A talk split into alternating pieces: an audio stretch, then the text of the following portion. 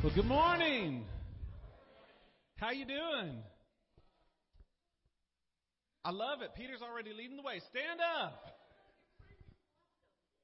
My friend, yeah. Everyone, this is the floating head Drew. For those of you that are at an angle where you can't see it, he'll just be bobbing around like this. So, uh, welcome to church. My name is Garen. We're going to have a great time. Let's pray. Jesus, be with us today in all that we do and all that we say. May your name be glorified. Holy Spirit, you're already here. Speak to us. We listen to you and we want to follow and obey. So we pray this in your name, Jesus. Amen. Let's sing together. We taught this to you a couple of weeks ago.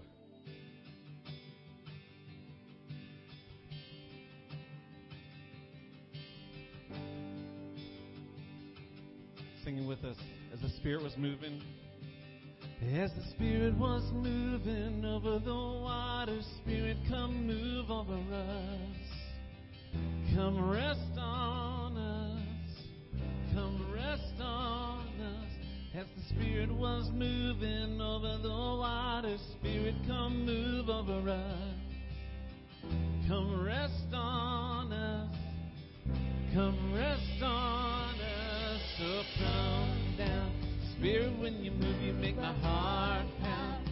When you feel the room, you're here and I know you are moving. I'm here and I know you will feel me come down. Spirit, when you move, you make my heart pound. When you feel the room, you're here and I know you are moving. I'm here and I know you will feel me. Oh,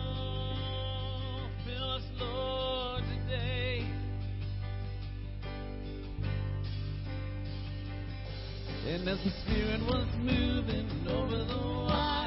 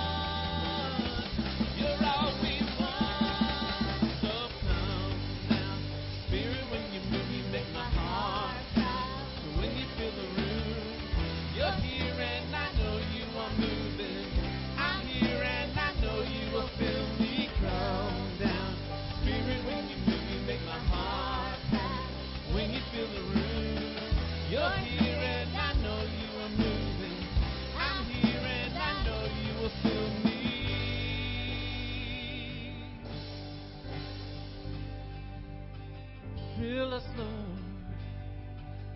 And Christ be magnified in us. Christ be magnified.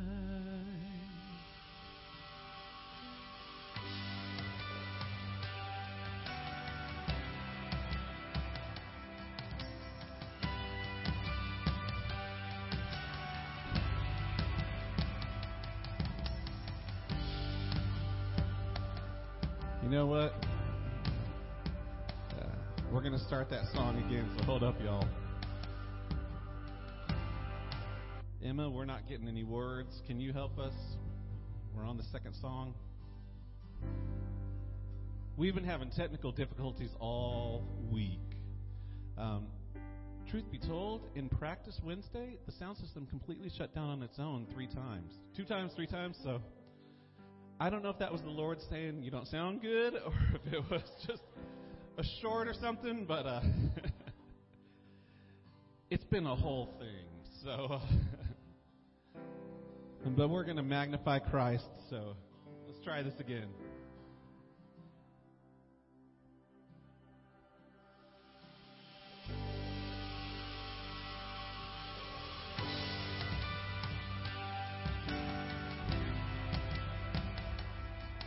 Let us teach you this song. Were creation suddenly articulate with a thousand tongues to lift one cry? Then from north to south and east to west, we'd hear Christ be magnified.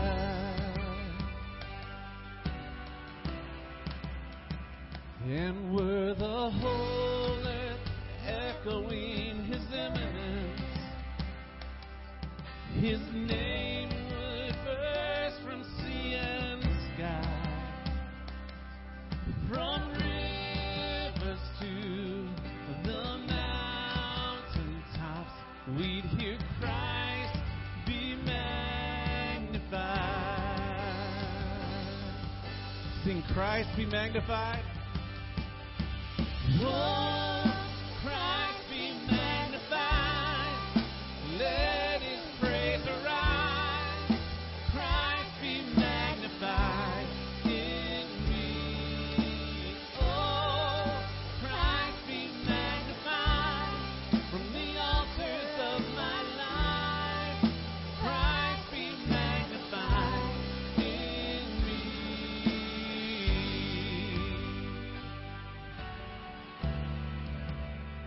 When every creature finds its inmost melody, and every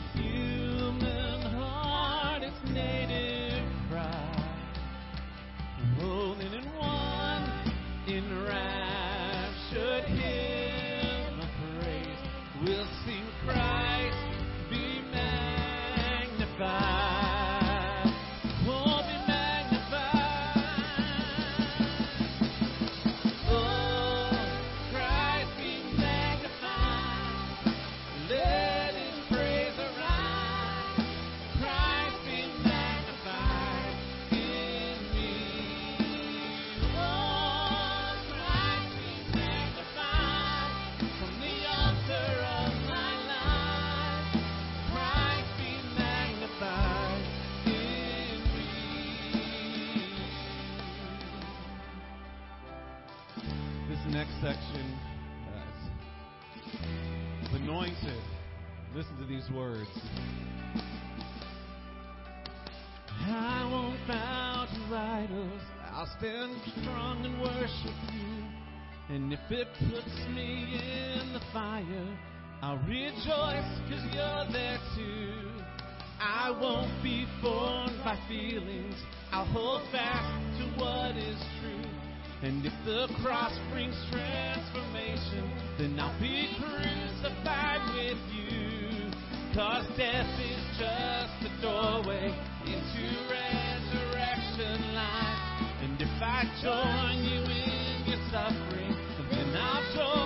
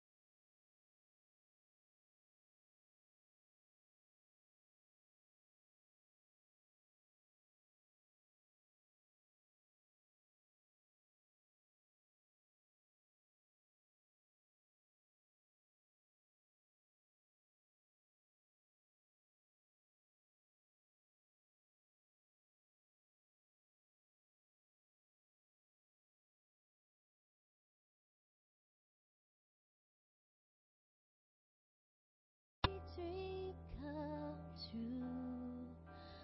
All of the things I thought I wanted don't come close to knowing you. Now that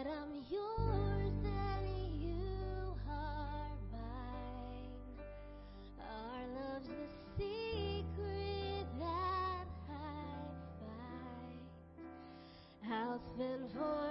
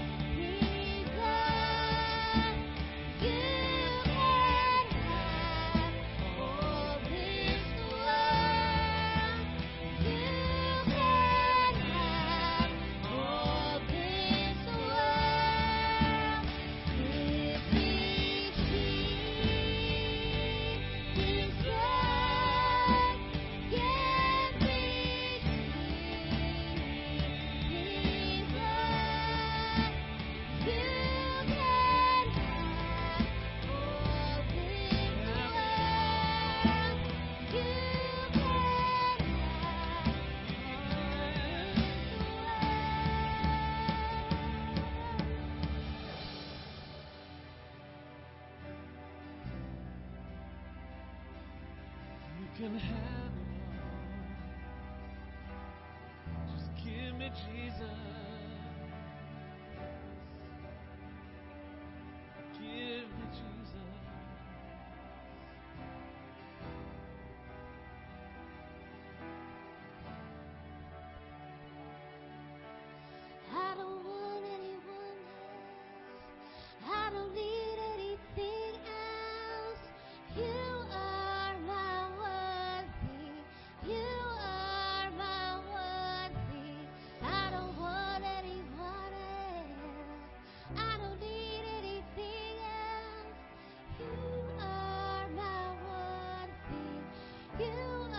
anything else.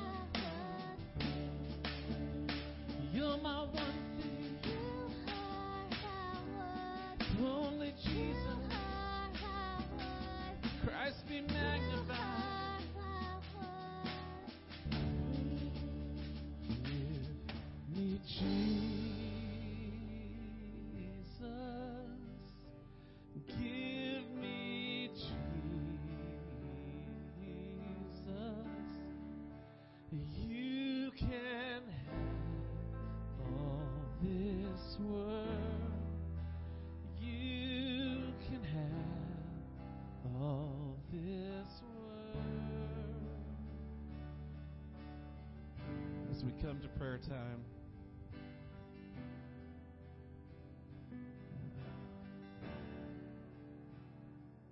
Jesus, that's what we want, right? It's so easy to get caught up in the things that we think we want, the things that we need. Isn't it?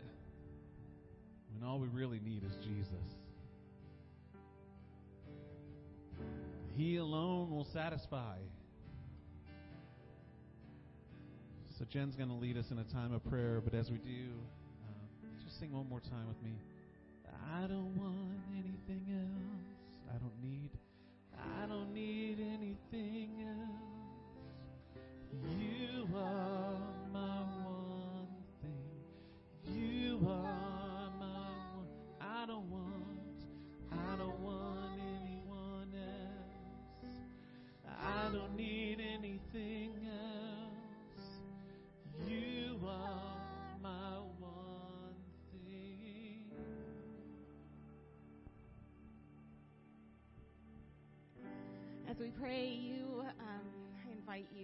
take a, a posture of prayer.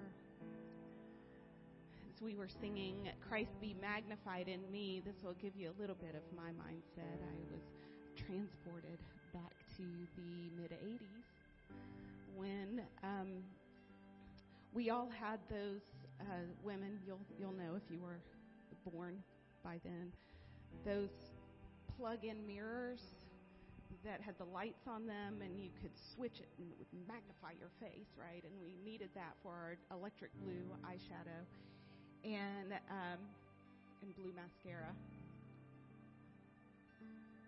And I remember even as a kid, and even more so now, if that would be the case, I would pay very close attention to the imperfections on my face, uh, the acne.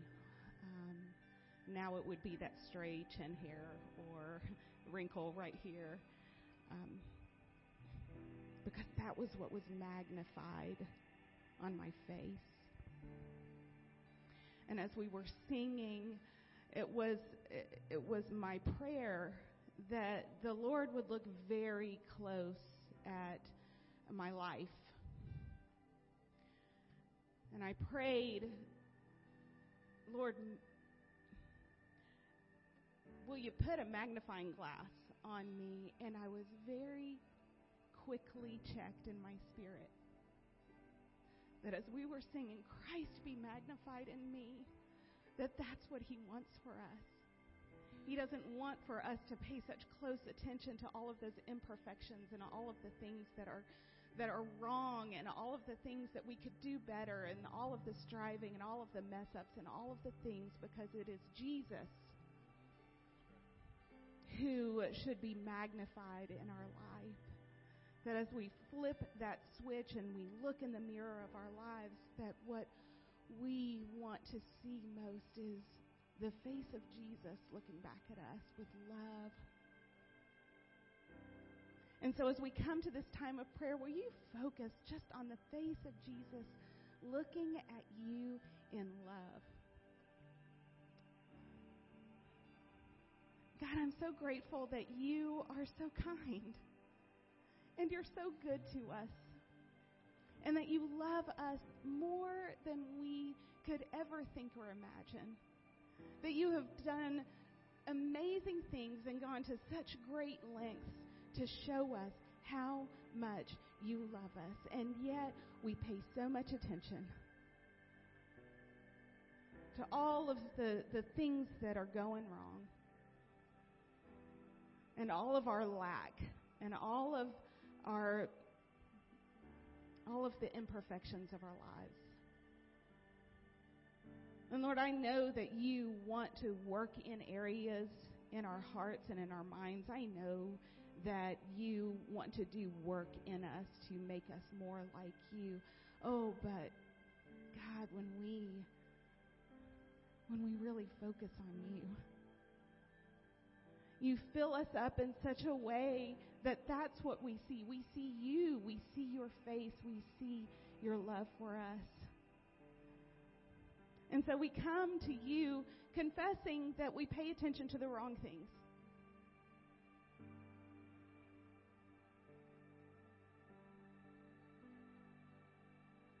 We magnify the wrong things in our lives. And so this morning we just come to say with all of our hearts, we want you to be magnified in us. When we look at ourselves, we want to see your grace. We want to see your love. We want to see all that you have done and all who you are.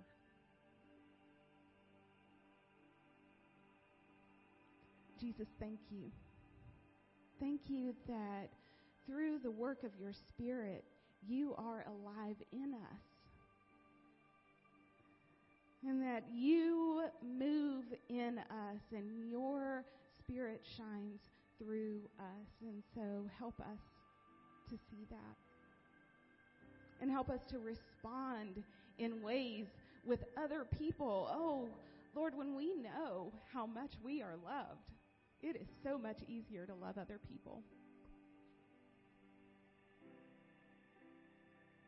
And so this morning I pray for myself and for my friends here that we will just sense in some way your deep, deep love for us. It's in your name we pray, Jesus. Amen.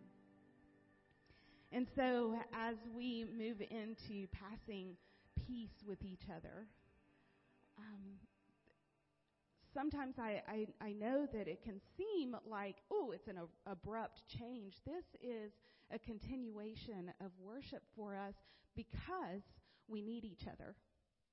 And we intentionally take time during our service to look each other in the eye and to say, Oh, I hope that everything is right between you and God and that everything is right between you and me and that we can connect in some small way right now with the love of God and love for each other so that when we leave these doors, we are transformed people in some small way or some big way that makes a difference to the people around us.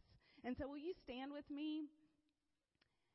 And let's extend this peace of Christ to each other. Let's look at each other with the lens of, of Jesus, like I was just talking about, and see each other like Jesus sees us. Oh, I love that thought. So let me be the maybe the first to say, probably, unless your barista did. May the peace of Christ be with you this morning. Thank you. Please extend that peace to each other, and I'm taking the kids with me.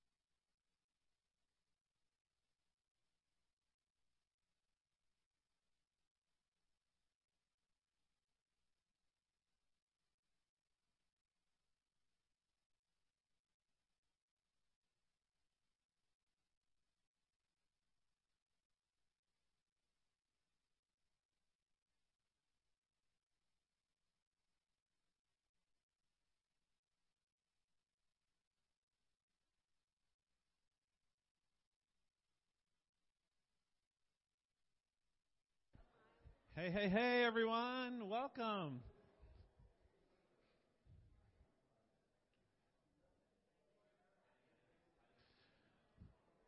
So I'm Garen. That was Jen. Uh, Jason is back there, and Tim is going to be bringing the word today. The four of us, um, pastor here, and we're excited about the journey. God is doing great things, and I have a couple of announcements for us. And the first one is we want to connect with you. I was amazed when I sent out an Easter email to everyone that I had an email to in our directory.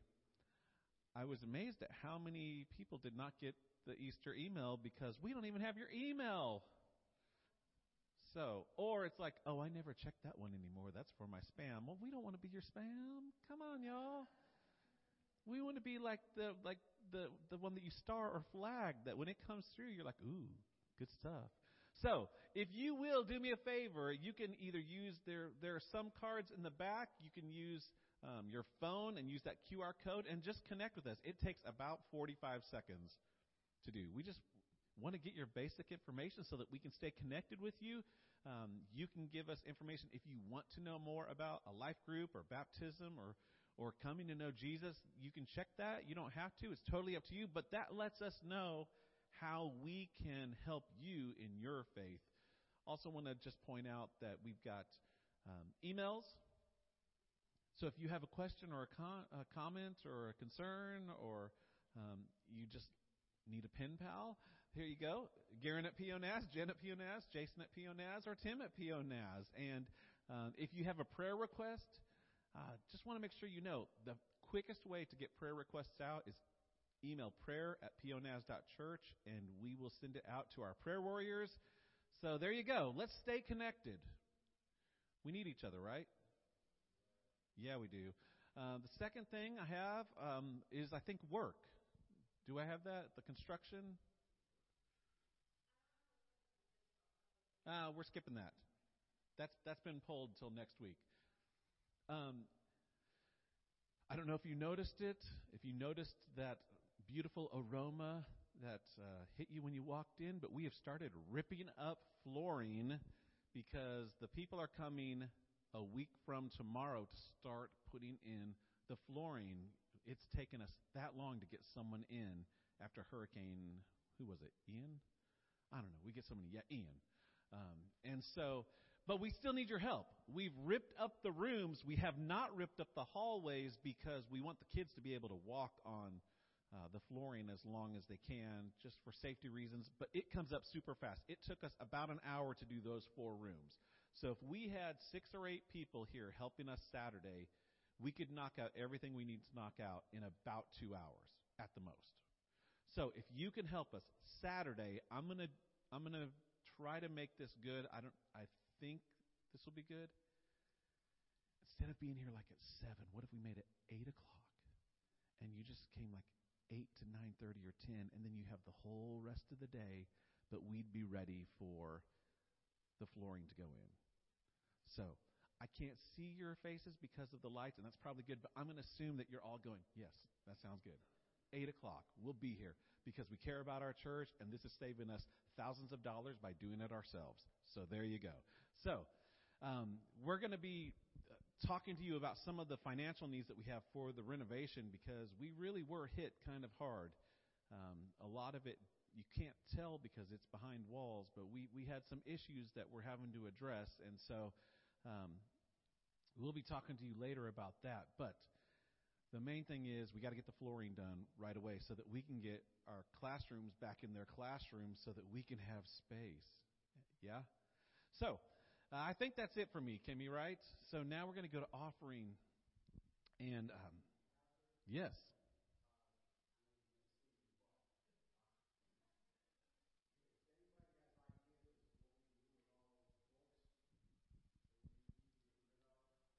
So, so those are personal books, about 80% of them. So let's don't do anything with them, because um, I don't want you to throw my books away.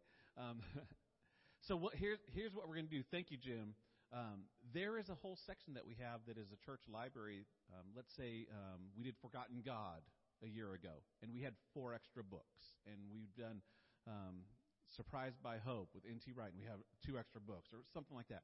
We're going to be putting those out in the coming weeks, and if you have a, if you see a book that you want, you can take it. So we're going to be giving those away, and then we will be donating the rest down the road. So, but thank you. I forgot about that, Jim, because we do have a lot of work to do. I have a lot of work to do this week, don't I? Yeah, yeah. I saw that nod.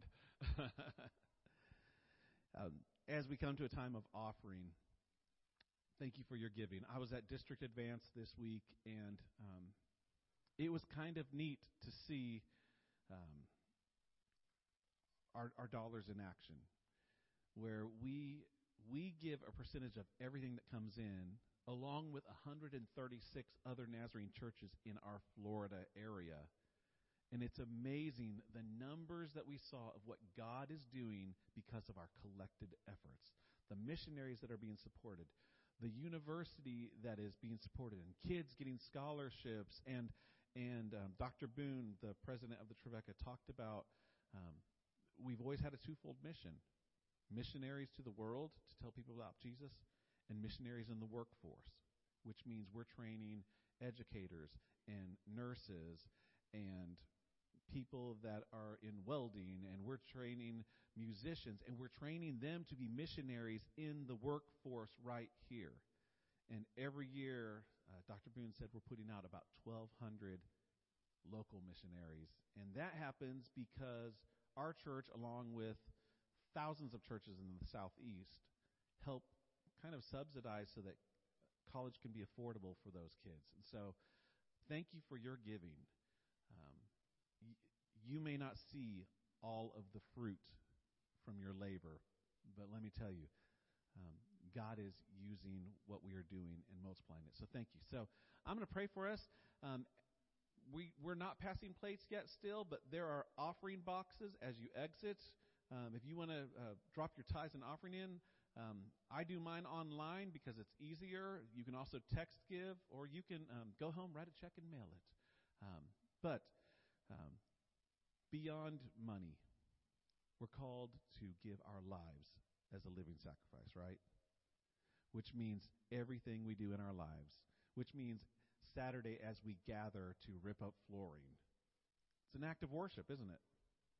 It means as we give our tithes and offerings, it's an act of worship. It means as we help out with the kids or the teens or the music or thanks band, you guys were awesome today. As we give our talents and we give what God has blessed us with, that's our reasonable act of worship. That is our offering. So, let me pray for us. God, I thank you for the way that you're working in our lives. God, I thank you for the way that you are moving not only in our lives personally, but in our church, in our community, in our neighborhoods. I hear about connections that are taking place with people from our church with their neighbors and how you're moving and you're working. And I thank you for that. Jesus, may your name be lifted up in all of the settings, whether at home, at work, at church, at play. God, I pray that our lives elevate you so that you are lifted up. Because the truth is, when we lift you up, your word says you will draw people because your love is so attractive. The reckless, relentless, overwhelming love that you offer is good news to the world. And I pray that you will help us as we give our time and our energy and our resources that you will take and multiply just like you did the fishes and the bread. Do something more than we could do on our own. We give it to you to multiply and use for your kingdom. And we pray this in your name, Jesus. Amen.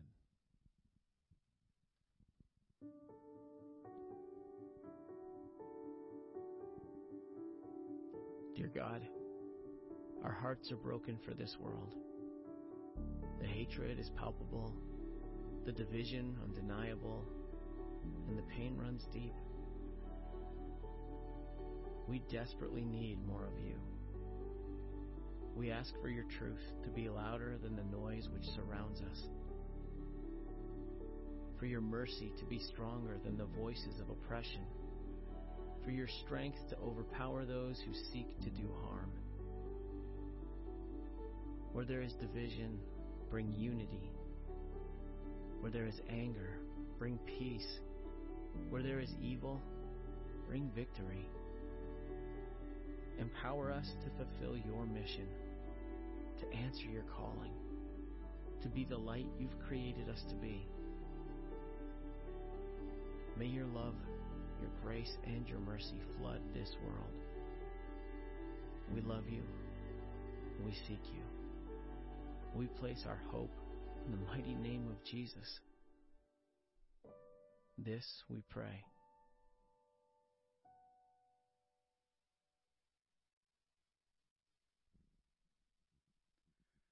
Wonderful if that was our regular prayer. It's a little long. I can't remember it all, but uh, there's there's good stuff there. Happy Easter. Garen reminded us last week that the Easter season continues from Easter all the way to the Sunday of Pentecost, which comes to us in in May uh, this year, and so we're continuing to celebrate Easter. Couple of weeks ago, you were given this prayer journal. If you're not using it and you got one at home or in your car, get it out, use it. There's some great writings and teachings and space for you to just journal what God is saying to you in this little book. If you don't have it, it may be available online, or if the gosh, if the streaming wasn't running, I'd say let us know and we'll run you a copy of it, even though it's copyrighted material.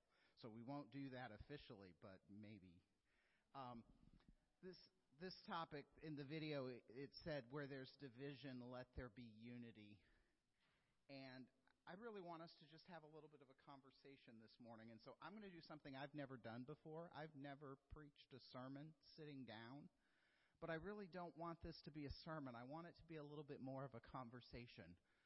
Um, although it's a little weird, there's a lot of us here, so if we all started talking at once, that wouldn't be good. So it's probably going to be a little bit of a one sided conversation.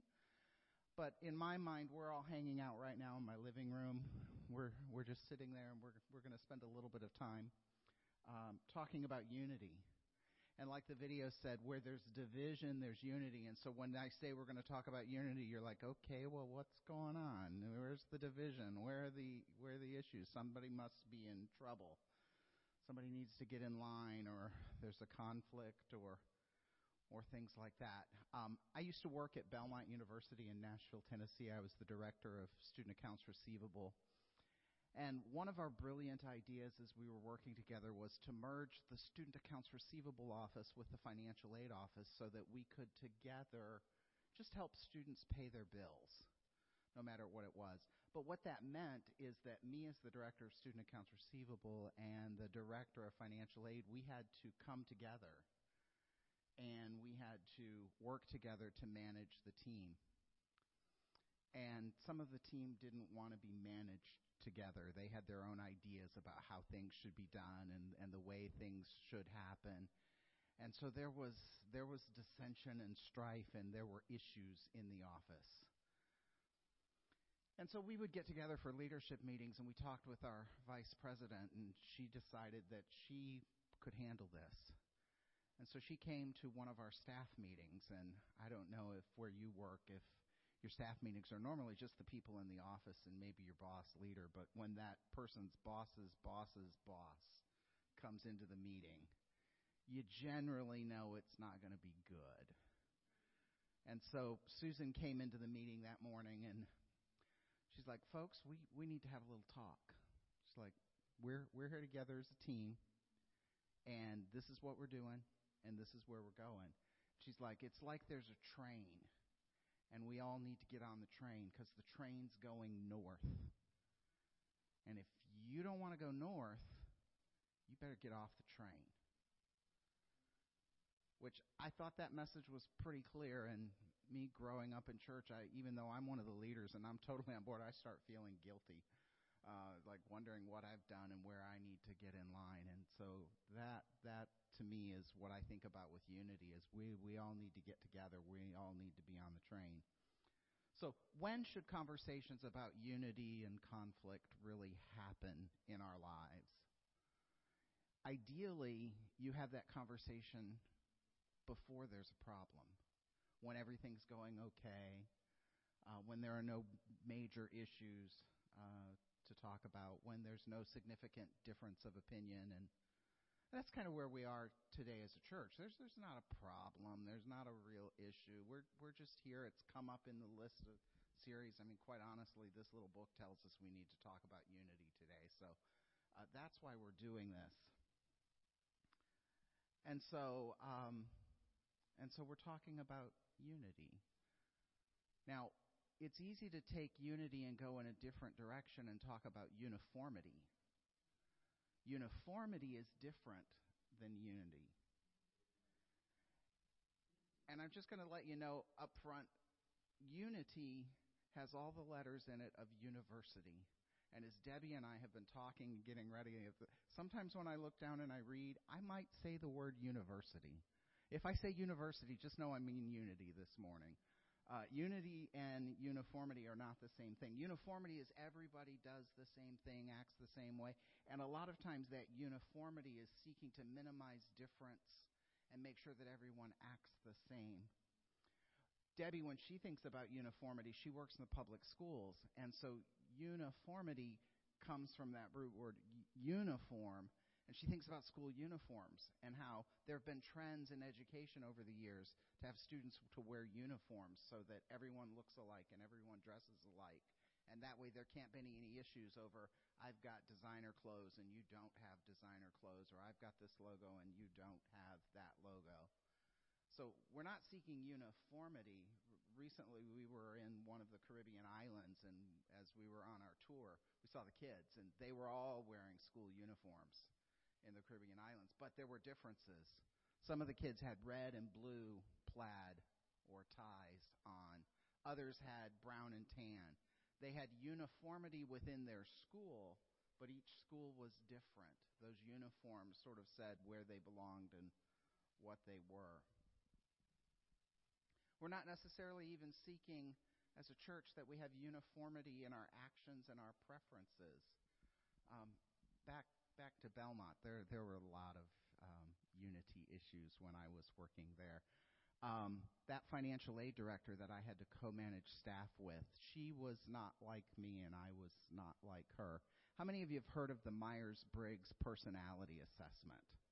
So an ENFP or an INTJ or things like that.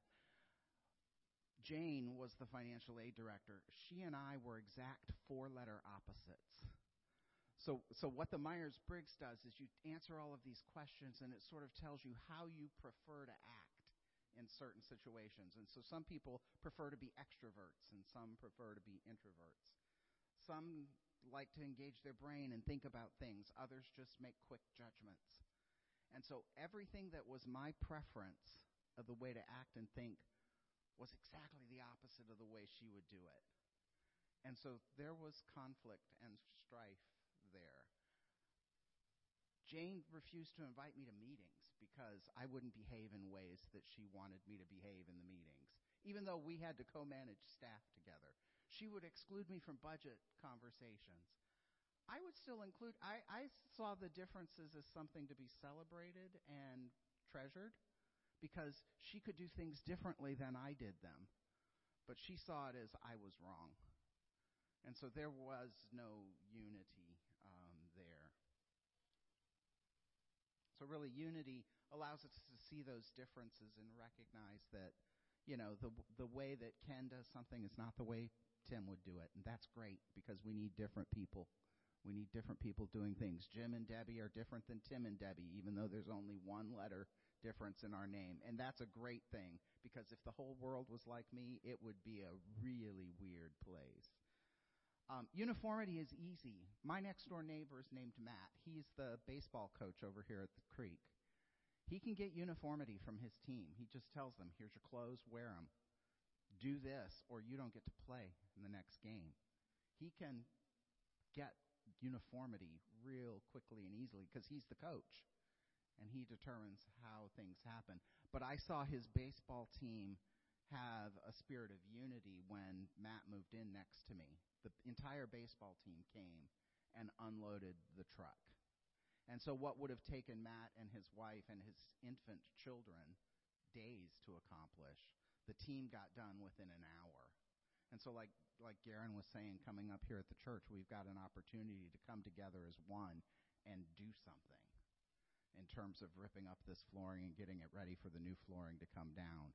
We don't have to be uniform about it. We can all come do it our own way. I might like to rip it from back to front. You might like to rip it from front to back, side to side. As long as the floor gets up, it doesn't really matter. We can have different ways of doing different things. Sometimes people of faith tend to default to uniformity instead of unity just because it's easier.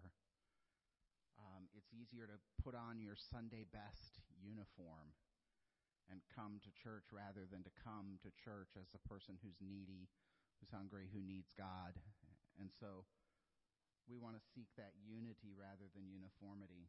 Some of us go like, well, there's no way we can be one with our world today. There's too many political divides, social differences, family disputes, national crisis. There's just no way that we can come together and have unity. It was not even something that we could pursue. But maybe the idea that Scripture teaches is not that we should pursue unity. You're like, what? Tim, what did you just say? We shouldn't pursue unity? Well, maybe, maybe. I mean, Jesus prayed in in the garden that all of us would be one. Um, so unity is a good thing, but maybe it's not the thing that we should be pursuing. Maybe we should be pursuing other things, and unity will come in those pursuits. So definitely, we desire to be one. We want to act and think and work alike. Um, but maybe that's not the thing we need to really go for. It's the end, it's not the means that we get there. You may already be thinking there are many times in Scripture when the word unity is used. Um, I want us to spend just a few minutes looking at lots of different scriptures, and so we didn't pull the screen up today to have the scriptures here. I just want you to listen to these different passages about unity and what they have to say. Um, the first one is an, is an occasion where unity is something that's celebrated. In Psalm 133 and verse 1, the writer says, How good and pleasant it is when God's people live together in unity. And I think that's true. It's something to celebrate when the people of God all come together and we live together as one, pursuing the same things. Sometimes in Scripture, it seems that unity is something that comes about through our own effort and work.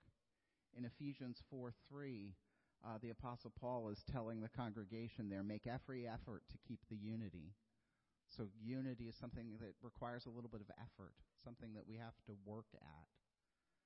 Um, other times in Scripture, it seems to be teaching us that unity is something that only comes about through God's power. Uh, in Second Chronicles 30:12, give them unity of mind to carry out what the king and his officials have ordered. And in John 17:22 and 23, I've given them the glory that you gave me so that they may be brought together in complete unity. These seem to be saying unity is not something we can do. We need God's supernatural, uh, all powerful nature. Sometimes we're also taught that unity is an outcome. Um, back in Ephesians again, in verse in chapter one, verses nine and ten, Paul tells us that God made known the mystery of Christ to bring unity to all things.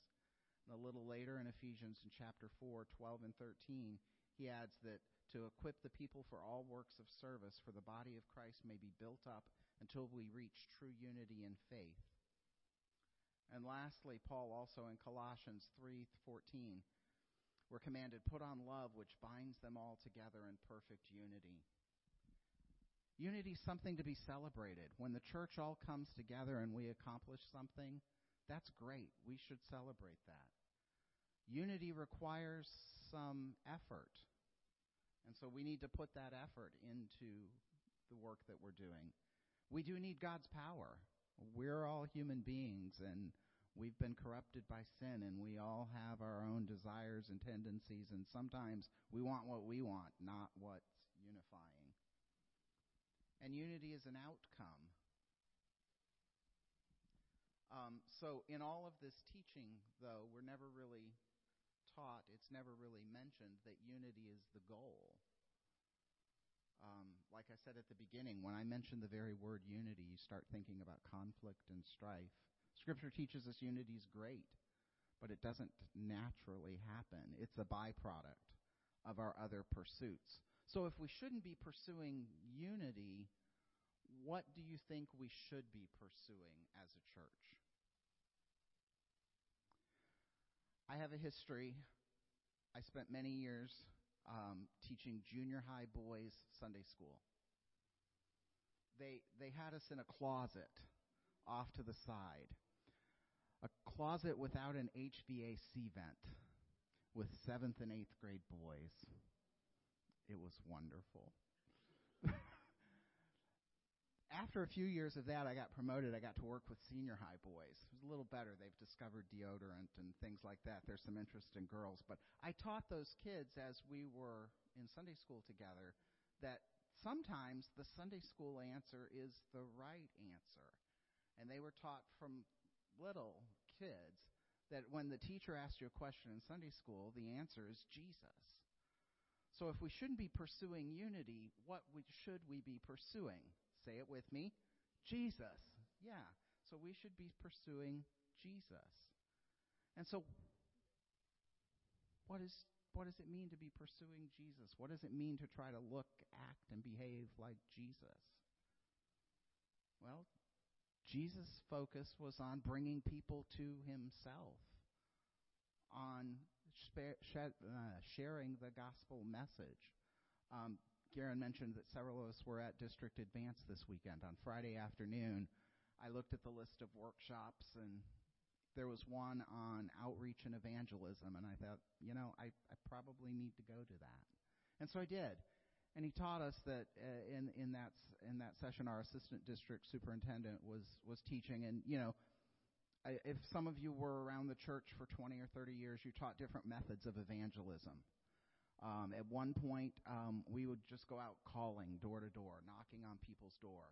Hey, we're from the church up the road, and if you were to die tonight, do you know if you're going to go to heaven or hell? And that worked for some people at some times. But today we don't do that so much. Uh, walking up to somebody's door unexpected, unannounced is probably not going to get the door answered. Um, could be even worse. Um, and so we're taught that what we do now is friendship evangelism or uh, relationship evangelism. We get to know people, and uh, we're with people, and we live with them, and we experience life together. And then in the process of that experiencing life together, people are going to go through stuff, and we get to share with them that our life is influenced by our faith and by our church and by Jesus. And through that process of living life together and being open for the opportunity when somebody might be ready to hear the message about Jesus, uh, we share it with them. If we as a church are focusing on Christ, our differences don't really matter because Jesus is the main thing. Our age differences don't really matter because we're focusing on Jesus. Another thing that was talked about at District Advance this weekend was there was a speaker that talked about intergenerational worship experience and service experience. And he talked about at the church where he was, they had a senior to senior trip. Like senior to senior. Yeah, senior adults and seniors in high school went on a trip together. And those age differences ended up not really mattering because they were there to see and do and experience things together. If we're focusing on unity, our tax brackets and size of our paychecks doesn't really matter because we're focusing on Jesus and we're focusing on the things that Jesus wants us to do. Our political parties don't really matter if we're working on and focusing on Jesus in our pursuits. I'm of a bit of a hockey fan. Whether you root for the Blackhawks or the Nashville Predators doesn't really matter if we're focusing on Jesus. And that's hard for me to say because Blackhawks fans are yuck. Um, but if we focus on Jesus and the things Jesus taught us to do, and we focus on living our lives like Jesus lived his life, then those differences, those possible sources of strife, uh, will kind of go away. So, focusing on Jesus, pursuing Jesus is definitely one thing that we need to be doing. And in the process of focusing on Jesus, the differences, the strife, the non unity uh, will just kind of fade away. Another thing that we should be focusing on as the church is focusing on service. So when I say service, I don't mean the worship service on Sunday morning, but I mean serving the people around us. And so when I say focusing on service, it's seeing people that are in need, and if you've got the ability to help them, helping them. So if you've just loaded up your groceries at Publix or Walmart or wherever you shop, and your car's working fine, and the person next to you is dealing with a dead battery, and you happen to have a set of jumper cables, take a minute. Yeah, your ice cream might get a little mushy, but take a minute. Help them. Help them with what they need. Uh, not too long ago, I bought a piece of furniture, and I had no idea how heavy it was going to be. And I had to rent a U-Haul truck to get it home. And so I pulled in in the U-Haul truck, and the neighbors started wondering, like, Tim, Debbie, are you moving? I'm like, no, we just bought a piece of furniture we need to get in the house. And I looked to the right, left, and I looked to the right, and I looked across the street, and it wasn't but just a minute that all three of those guys were across the street helping me move that piece of furniture into the house. The thing weighed like 200 pounds. It's beautiful. We love it, but I couldn't do it by myself. I needed other people to serve me uh, with that. One of the most significant times of service in my life has been the mission trips that I've gone on, uh, work and witness kind of trips where we've gone overseas or to different areas and tried to help folks. One of those times of service was a very intergenerational trip. We had people on this work and witness trip to El Salvador from teenagers that were 15, 16, 17 years old, all the way up to a guy who was in his 70s. And we were there with multiple purposes. Not that the 70s are all that old, it's just coming around the corner. Um, but we were all there, uh, we were accomplishing different things. Um, we were there for the mission of doing some renovation to the church building. Um, we were there to do a dental clinic in the schools. Um, and we were there just to spend time with people and be the presence of Christ in their community. I was given a primary duty of working in the dental clinic. You're like, Tim, you're a pastor and a computer software guy. What do you know about dental clinic? Well, it turns out that in some of these, um, again, in the Caribbean islands, that dental hygiene is not really a thing. And so we found out that the kids in the schools, for the most part, they didn't have toothbrushes. And so we did a dental clinic in terms of giving them toothbrushes and teaching them how much toothpaste to put on the toothbrush and how to brush their teeth. And they thought, well, we can't just have people show up and and so I was assigned to do the dental clinic dressed as Rojo the clown. We we were in a Spanish speaking place. Rojo means red, so I had these bright red, white polka dotted pants, and a big red bow tie, and a big red nose.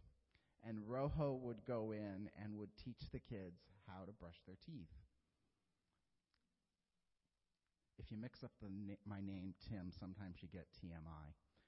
I would get a lot of saliva in my mouth as I was brushing my teeth to try to get it good and foamy so that it would just kind of drip out and and the kids just thought it was fabulous and so they're trying to brush their teeth real hard in order to get the same kind of fun foam that Rojo the clown got. And and I had so much fun. I probably brushed my teeth 50 times every day during that trip. And then one day they said to me as we were meeting in the morning to talk about who was going to do what, they're like, Tim, we, we need you to help with the construction project this morning. And we need you to operate the grinder and, and get some of the metal beams ready to go up in the roof. Tim doesn't really